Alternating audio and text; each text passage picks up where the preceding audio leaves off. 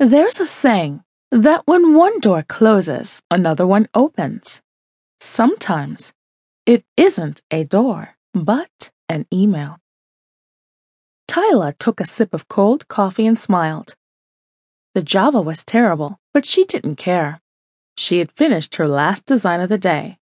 She sat up straight in her chair and stretched the tight muscles in her neck. All she had to do was check her emails and save the file she wanted to take home to look at later, with a glass of wine in hand.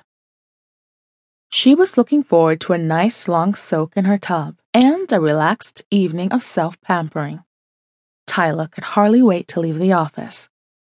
She sat her favorite mug down, opened her inbox to find only two emails to read and no doubt answer. Her gaze went to the sender of the first email and she sighed. Jared. Tyla opened the email and read her ex boyfriend's tired apology and yet another plea for forgiveness. She had stopped answering his calls or texts.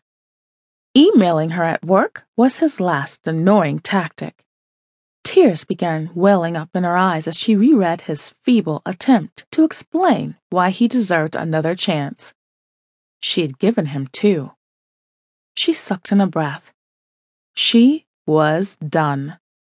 Jared would never change. Tyla stared at the email, berating herself for allowing his message to upset her. She didn't want him back. It was the unanswered questions that got to her. The whys, who, and wheres that kept the pain fresh. Once a cheater, always a cheater. The saying echoed in Tyla's head, twisting the knot of anger within her. She hadn't wanted to believe that about Jared, but those words couldn't have been truer where he was concerned. She couldn't understand why he had repeatedly cheated on her. All the time and effort she had spent taking care of her body had meant nothing.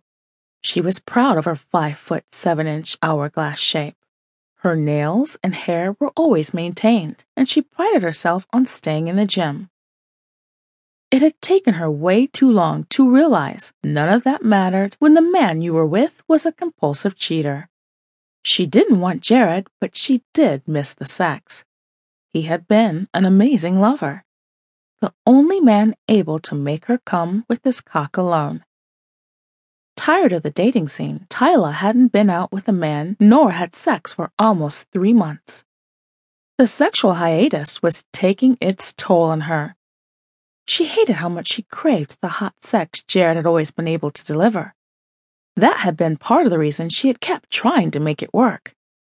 Good cock was hard to give up, and Jared had banked on her not being strong enough to do without it. Tired player, Tyla muttered to herself. She shook her head, hating how weak she had been the last time she had let Jared talk his way through her door. He had grabbed her, kissed her, and Tyla had melted in his arms. She had let him fuck her in the foyer of her condo, knowing the moment they had both climaxed, she had made a mistake. Tyla stared at the last line of Jared's email on her computer. You know you want it only the way I can give it. Fury boiled inside of her at the kernel of truth in his arrogant words.